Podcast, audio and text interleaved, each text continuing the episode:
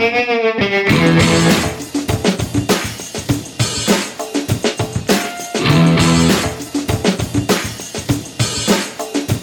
welcome to Black Sparrow Radio, KBSR, transmitting from the lovely little city of Taylor, Texas. You are listening to Plow and Hose, a show dedicated to the joys and challenges of organic backyard gardening in Central Texas. I am your host, Julie Rydell. Welcome to the show. Hello again, plant friends. Thank you for joining me out here, out on my back patio. I am just sitting out here, kind of, sort of, on the fence on whether or not I'm enjoying it. It is a little bit cooler, but it sure has been really muggy lately, like the gross kind of muggy. But I'm not going to complain about it too much because, along with all the stupid humidity we've had the past couple days, we've gotten some really, really nice rain along with it. And it was just so good to get um, some rain because my yard was getting so dry and dusty, and we started noticing that we were getting cracks in the ground like we we do during um, like the summer when it gets really hot and we're kind of like in drought conditions. And um, one day this past week, I had come home for lunch and I just did a quick walk around the backyard wearing the shoes that I had worn to uh, work, of course. And I got my heel caught in um, a crack, one of those cracks in the yard. And I really kind of like twisted myself all up. And I spent the rest of the afternoon just sitting at my desk and just barely moving because I didn't really want my body to uh, hurt. But anyway, this rain that we got this past week in Central Texas, it did make it humid and a little gross, but I don't care because my cute little red oxblood lilies finally popped out of the ground and they're blooming now. I wait all year for these things. I just think they're so special. They're so pretty. And they just needed that fall, autumn rain to do their thing. And if you are driving around Central Texas, especially here in Taylor, in our older neighborhoods, they are all over the place. And I love it. I absolutely love these little flowers, and they just make me so happy to see them. And I also really liked seeing them after this nice rainfall. Plants really love all that rainwater too, especially after kind of a warm spell. You know, it'd been getting dry, so I'm pretty confident that all of our plants and trees and grass just love those showers that we got this week. Around my garden, my plants just look really refreshed after that good rain. My okra plants really love the rain too. They had been looking pretty scraggly and sad, and I was even getting a little depressed looking at them. They were just so, so sad looking. But this rain definitely rejuvenated them, and they are flowering and putting on lots and lots of pods again. Rainwater is just wonderful. Not only is it free, it doesn't cost anything, but rainwater is also free from salts, minerals, chlorine, and other like treatment plant chemicals. You can't really say that about tap water or even ground and well water. Rainwater is also slightly acidic, which is great for the soil that we have out here in Taylor and our part of central Texas. We have that blackland prairie soil. That black dirt is very alkaline, and that slightly acidic rainwater helps offset the natural alkalinity of our soil, just cancels it out, makes it more neutral. And plants love a more neutral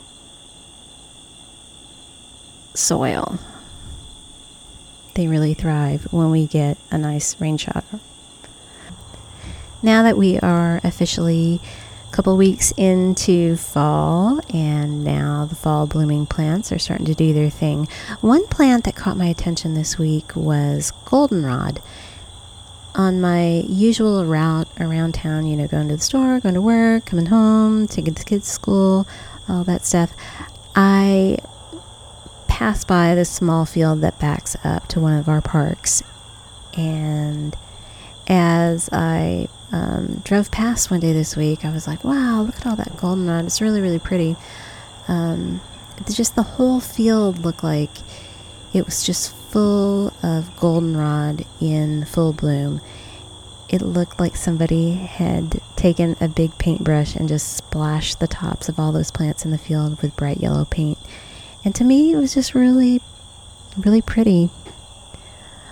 Goldenrod is also a very important source of nectar in the fall for all kinds of butterflies and moths that are migrating south this time of year. It's also important to the bees as well, since the nectar is going to help them overwinter. And even though all the bugs love it, goldenrod is one of those plants that isn't particularly appreciated by humans. And that's because it gets blamed for stirring up people's allergies. And I can totally understand that. I get that. And that's because it's um, bright sulfur yellow, feathery flower heads. They just look like they're completely loaded with pollen. And my nose is feeling a little bit twitchy just thinking about it. But goldenrod isn't actually causing our congestion or season, see, or sneezing. It's the ragweed that also happens to be blooming this time of year. Compared to goldenrod, ragweed is boring and it's uninteresting to look at. It has green flower head that sort of looks like a tube with little bumps covering it. The leaves are also jagged and serrated like a marigold leaf and I can kind of understand where it, it gets its name. It kind of has like a, that shredded look of a rag. Anyway, to me, ragweed is just not a pretty plant. It's just boring and indis- indistinct. It totally underwhelming compared to goldenrod, but what it lacks in attractiveness, it more than makes up for in allergens. Now, goldenrod is insect pollinated. It relies on bees and butterflies and other bugs um, visiting the flowers um, to get itself pollinated. Those insects love the nectar and they get pollen on their bodies every time they land on the blossoms. Then they transfer the pollen as they bounce from flower to flower. Goldenrod pollen is actually too large and too heavy to float in the air. Ragweed, though, on the other hand, is wind pollinated and its pollen is very tiny and super light and it's able to float and float and drift in the air. And ragweed produces a ton of pollen because wind pollination is pretty random. It doesn't always um, make it to the right plant. So ragweed just pumps out the pollen. Insects have a much better chance of pollinating flowers than the wind because they go straight to the flowers. And since insect pollination is more precise, there's actually um, less pollen that goldenrod needs to produce. But because they bloom at the same time, nobody notices the rag- ragweed. All we see is the goldenrod kind of showing off with that pretty egg yolk colored flowers. So poor goldenrod gets the blame for making everybody congested and sneezy, but it's actually ragweed just lying low and cranking out all kinds of gross allergens. I don't know. I think it's kind of sneaky and actually it's kind of devious, but I don't know. I guess we shouldn't be surprised. I mean, it is freaking ragweed. Goldenrod is such a favorite of butterflies and bees. If you are interested in having pollinator plants in your garden, you might want to consider planting some goldenrod in your garden. Now that it's early October, we have lots of butterflies and moths that are migrating through our part of central Texas. And goldenrod just grows really well here. And it'll add a little bit of sunny yellow to your yard during the fall. And it's it's really great because um, you know once we once those summer bloomers stop blooming, it's nice to kind of have um, some color into the fall. And goldenrod, they love full sun, but they can also take a little bit of shade too, depending on the variety. They can get pretty tall, like up to five feet tall, but if you go out to your local nurseries and you look for goldenrod, um, most of those that they sell are only going to get two to three feet tall. Goldenrod is really popular in herbal medicine. The flowers and leaves are used to make teas and tinctures.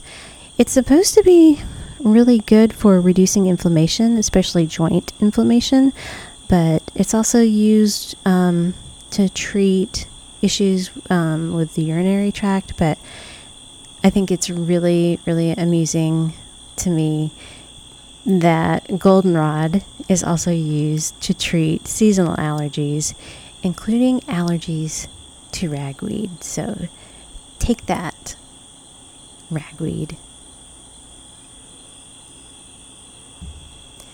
You are listening to Plow and Hose on KBSR Black Sparrow Radio. If you are enjoying my show, I hope you'll go over to www. Black Sparrow Music Parlor and check out our station that we have and learn about all the great shows and music coming out of our station broadcasting from Taylor, Texas. Then you can also go head over to Spotify or Apple Podcasts or you know wherever you get your shows and subscribe to the Plow and Hose podcast. If you like the flexibility of being able to play, pause, and rewind my show whenever you want, download some episodes and be sure to leave a review. This is going to help others find the show, and downloading Plow and Hose episodes actually helps provide me with some show statistics. All right. Well, you know, another plant that is blooming right now here in the fall, and it's kind of caught my attention, is roadside aster. This is a little tiny pale pink daisy looking flower that is blooming right now. It only gets to be about six inches tall or so, and it pops up in bare patches in the lawn, and then also in other places that you don't expect to see it, like cracks in the sidewalk. And this week I noticed um, a roadside aster in my driveway, in a crack in the driveway, as I was walking to the mailbox. I don't even know how many times I might have run over it, but roadside aster is a tough, scruffy little plant. It has coarse and kind of wiry foliage, but the bees love those cute little flowers. And when it dies back in the winter, the stems turn stiff and very, very dark. They turn almost black. And it's sometimes called aster stubble. Kind of hard, and if you step on it barefoot, it's kind of uh, no, not painful, but it's not comfortable to step on either. Roadside aster is really a very determined little plant. It doesn't need much water to fl- um, thrive, and it can grow just about anywhere. Several, several years ago, back when we lived in um, South Austin, I was out in my front yard, and my neighbor was outside too, and he was this older, retired guy, and I guess we were talking about plants or lawns. I don't know. Um, but he made some sort of negative comment about the asters. Probably the ones in my yard, but I don't, I don't remember exactly what it was, but I was kind of taken aback by it. I thought that it was kind of rude. I just don't just don't get it. It just never occurred to me that people don't want these sweet little flowers in their yards. And as I was like looking up information about roadside asters, I realized it's really kind of a thing to hate on these little plants um, because I was so surprised about how many negative articles I found hating on this plant, this poor little plant. The first two pages, like when you Google search it, they were pretty much nothing but negative articles about getting rid of, rid of it from your lawns. I don't know. Uh, lawns are okay. I mean, to me, lawns and turf grasses, they have a place. They're great if you have kids, if you have pets. Lawns can, uh, they help with erosion and they're pretty fair, fairly easy to care for. I mean, you just put the sod down, you water it every so often, you push a mower over it to keep it short. But in our climate in central Texas, they can be kind of challenging, especially if you do not want anything but a single species of turf grass growing for your lawn. The typical turf grasses that we have at our homes here in central Texas, they form dense mats that grow so thick that they are actually able to choke out most weeds. But this really only happens when conditions are just right and conditions stay consistent. The most tom- common types of turf grasses that we have here are Bermuda zoysia and St. Augustine, and as you might have guessed by their names, these grasses are actually native to more tropical and seaside areas. Here in Taylor and Central Texas, we don't have seaside or tropical climate. And since we aren't um, tropical at all, those turf grasses are going to need a lot more attention to maintain a nice thick mat that keeps out all the weeds. And that's going to mean a lot more water and a lot more nutrients to keep them green and lush. Central Texas is really prone to drought conditions and sometimes extreme drought conditions. So, keeping those tropical grasses like Bermuda and St. Augustine alive is going to take a whole lot more water. And to keep it green, you'll need to supplement with fertilizer. And after spending lots of money watering and fertilizing, you're still going to have some weeds popping up. And if you just can't handle it, you're probably going to be tempted to apply herbicides to keep the plants down. Plants with little tiny seeds like dandelions and roadside aster. Weeds are just going to happen. I'm perfectly fine with weeds in my yard, especially if they help the bees and the butterflies. Having a pretty lawn is a really nice thing, and some people really, really enjoy the ritual of lawn maintenance I hate to um, admit this, and it kind of embarrasses me because I am such a plant person, and grasses are plants, but I am just not a manicured lawn person. I like them, I admire them, I don't mind mowing, but I absolutely hate edging and weed eating. I hate it. Um, also, like around here at our house, we want to do things more naturally, so we don't want to use expensive synthetic agricultural chemicals around our property. You know, we don't want to use things like weed and feed or herbicides or insecticides. To me, I would just rather have pretty flowers and trees and save the water for growing things that you can eat. I know grass is technically edible. It's not particularly tasty, but you can eat it. And Actually, some people have eaten it on purpose.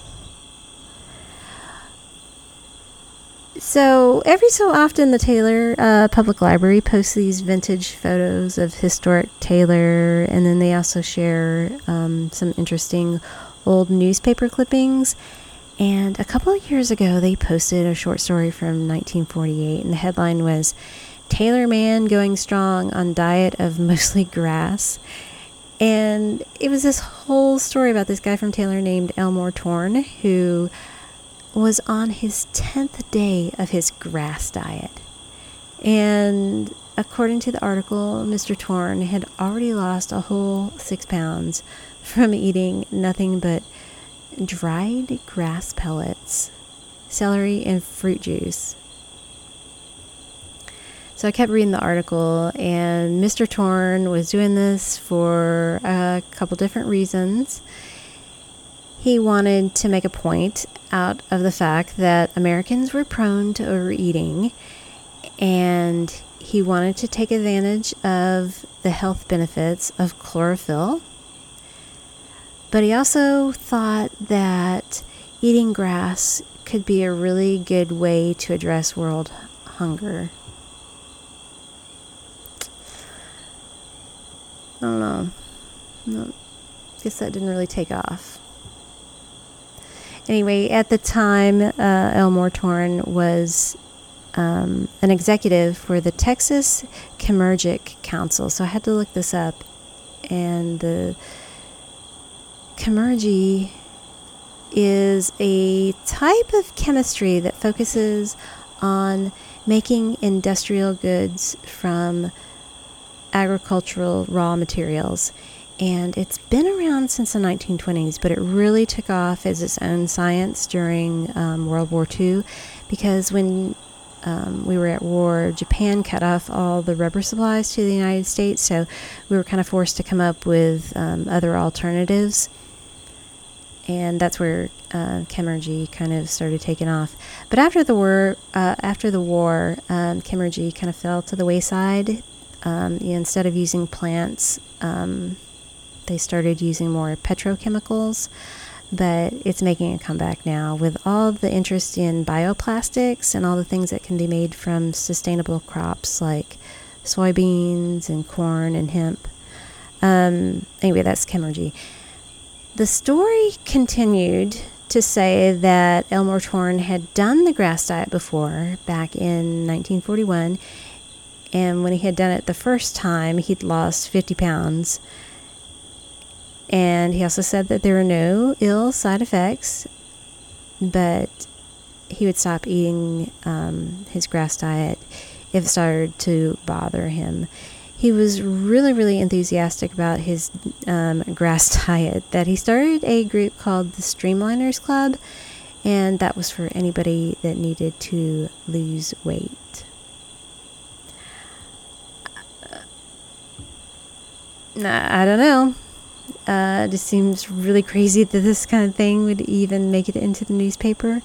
But Mr. Torn was um, was a pretty interesting character.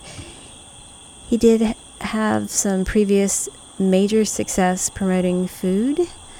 So I guess he was trying to do that again with his whole grass diet. Elmore Torn is credited with promoting the tradition of eating black eyed peas at New Year's for good luck. Back before his grass diet, um, in the late 1930s, he was working in East Texas, and there was a Chamber of Commerce that wanted to come up with a way to promote Henderson County, and Elmore Torn came up with this whole big campaign to promote one of the biggest crops that they had growing there black eyed peas. And through some clever marketing, um, word got around, and that's why we eat black eyed peas at New Year's.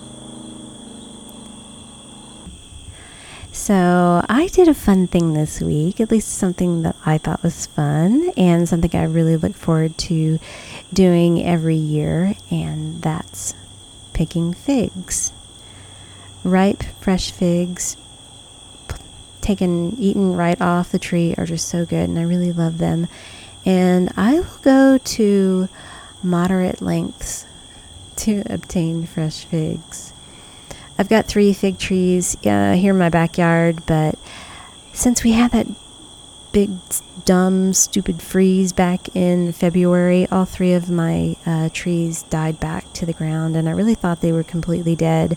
But luckily, they all came back from the ground, and we've got new shoots coming up at the base of the um, of the trees. But unfortunately, I didn't get any figs from my trees. But lucky for me, my friend told me um, her tree had lots of figs right now, and she let me go over and pick some and I think I ate as many as I picked.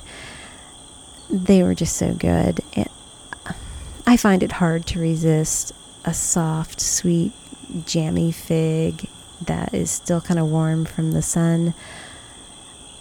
I came home uh, kind of sticky between the sap and the um, sweet insides of the figs. Um, I was kind of a mess when I got home. Now, we've had weird weather this year in 2021, and so it seems like it was pretty late for figs.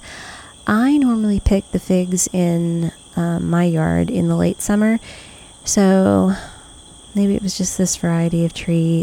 It just seemed it seems kind of late for figs, but I don't care. I'm just really happy that um, she invited me over and I could have some fresh figs this year. My friend's fig tree produces green figs with um, bright strawberry colored centers. They uh, there are a few different varieties of green figs that grow well for us um, in Central Texas. I'm not exactly um, sure what kind it is. Um, my friend didn't know either. It's just some sort of Asiatic fig, which is just like a generic um, term for them. They're named varieties, but they are always a light green colored fig. Um, some varieties are called white because they're a really, really light green color, but when these um, green figs are ripe and they're ready, to pick, they just barely turn a little bit yellow. It's um, some other uh, other varieties, you know, they they are very distinct um, color change when they're ready to pick. It's really hard to know when it's the perfect time to pick figs, but if you go out every day to your fig trees, you'll notice um, the differences between a ripe fig and one that's really not quite ready to pick. If they're firm and the stem is stiff, then they're not ready. If the flesh is soft and the stem is starting to droop, then it's ready. The best ones will practically fall off in your hand, and I love that. Um, I love it when they're still warm from the sun. Um, when they get that ripe, they're not going to last long. They need to be eaten right away or made into fig jam. Figs are tropical or subtropical. Let's do that again. Figs are subtropical plants and do best in climates with hot, dry summers and mild, cool, but kind of wet winters. And fortunately for us, those are exactly the kind that we normally have. So if you want to add a fruit tree that's really easy to care for, then plant a fig tree. The uh, green Asiatic varieties um, grow well here in our part of Central Texas, but there are also several others that do really well, like brown turkey figs, Celeste, Alma, and Kadota. Brown turkey figs are also called Texas everbearing figs. They're a medium sized fig and they're really well adapted to Central Texas. And because they're so adapted, um, they're one of the most common varieties that are found.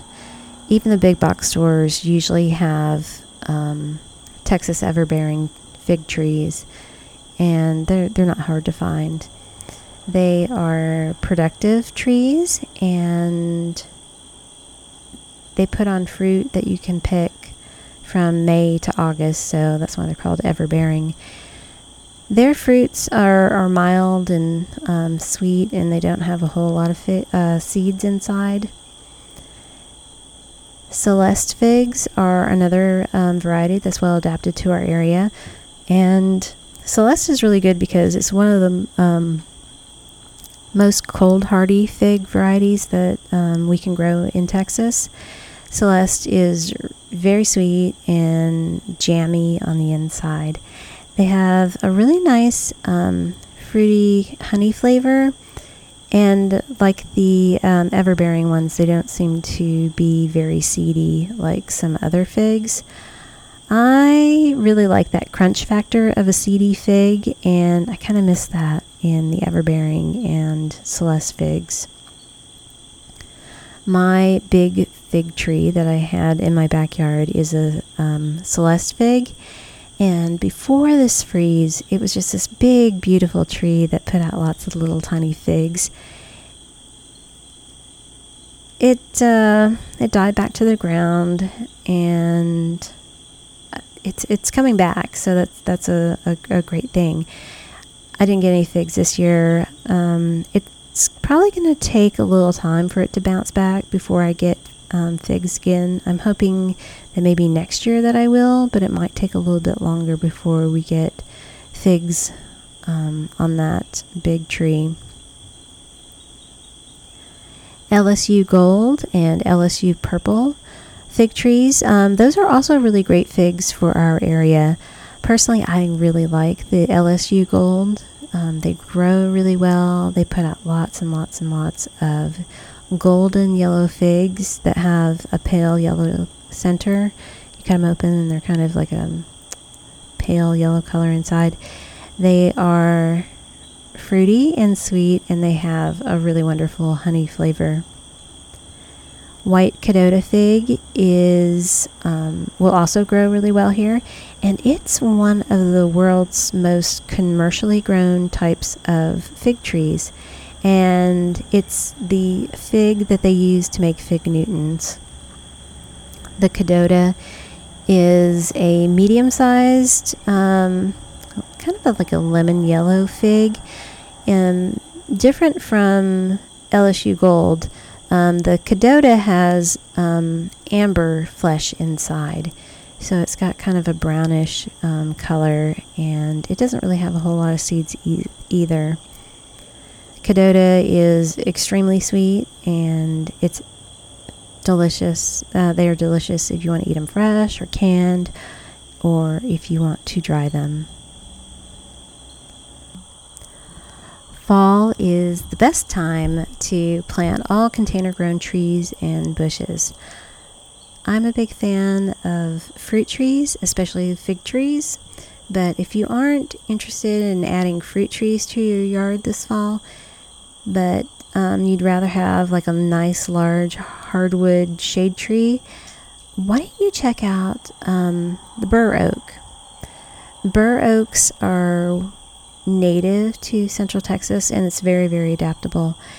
It's a large round tree, it's got big limbs and a nice thick trunk, and the leaves are really large, like the size of my hand. Each each leaf is like really really big.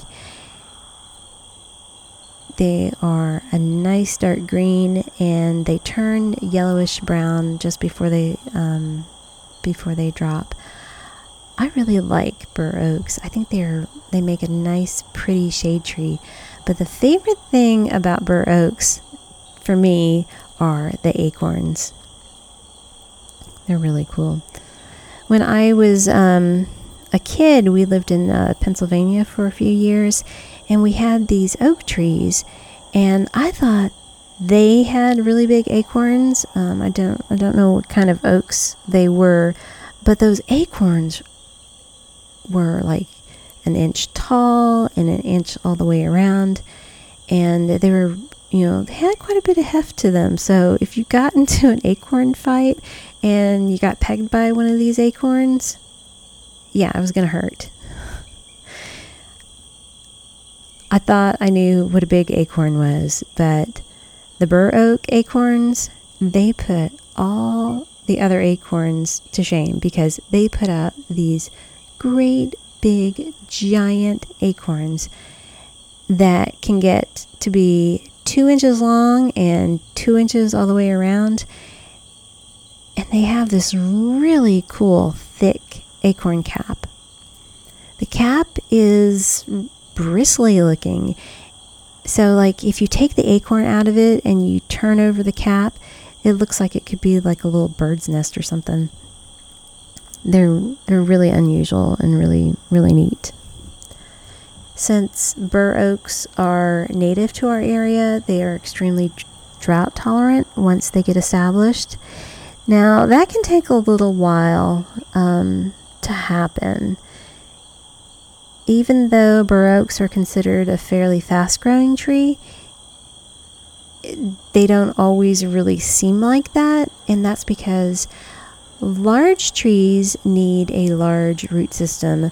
When you first plant a tree, it's going to spend several years developing nice strong root system. But once it settles in and it's happy where it is, it really starts to grow. We've got a bur oak that was um, planted mm, five or six, seven years ago. And it was just, it was a smaller tree. It was only a 10 gallon uh, container. And we, you know, we planted that in the ground and we waited and we waited. And, you know, there were actually a couple years that we thought it had died, but, um, you know, I'd go over and scratch the bark um, with my fingernail just to see if there was any green underneath. And there always was. So we just left it alone. But this past year or so, it really started putting on growth above the ground. So I want to say it's probably grown at least three feet this year and it's starting to look like a real tree and not just like a scrawny little sapling. Bur oak trees get really tall. They get to be 80 feet tall or so, and they have a nice wide canopy.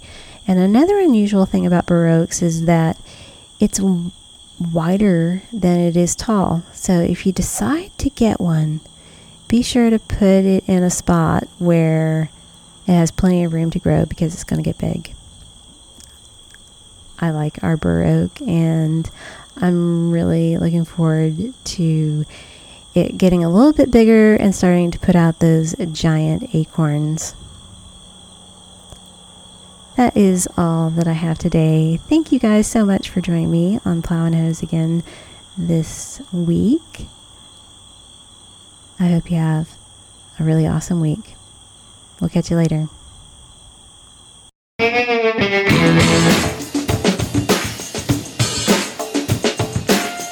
Production assistance provided by KBSR Black Sparrow Radio. Original music created by Alex Cuervo. Discover more of his music at alexcuervo.tv. If you love plants and gardening in Central Texas, be sure to click the subscribe button wherever you get your podcasts and never miss seasonal information on Plow and Hose. Plow and Hose is written and recorded at my home in Taylor, Texas.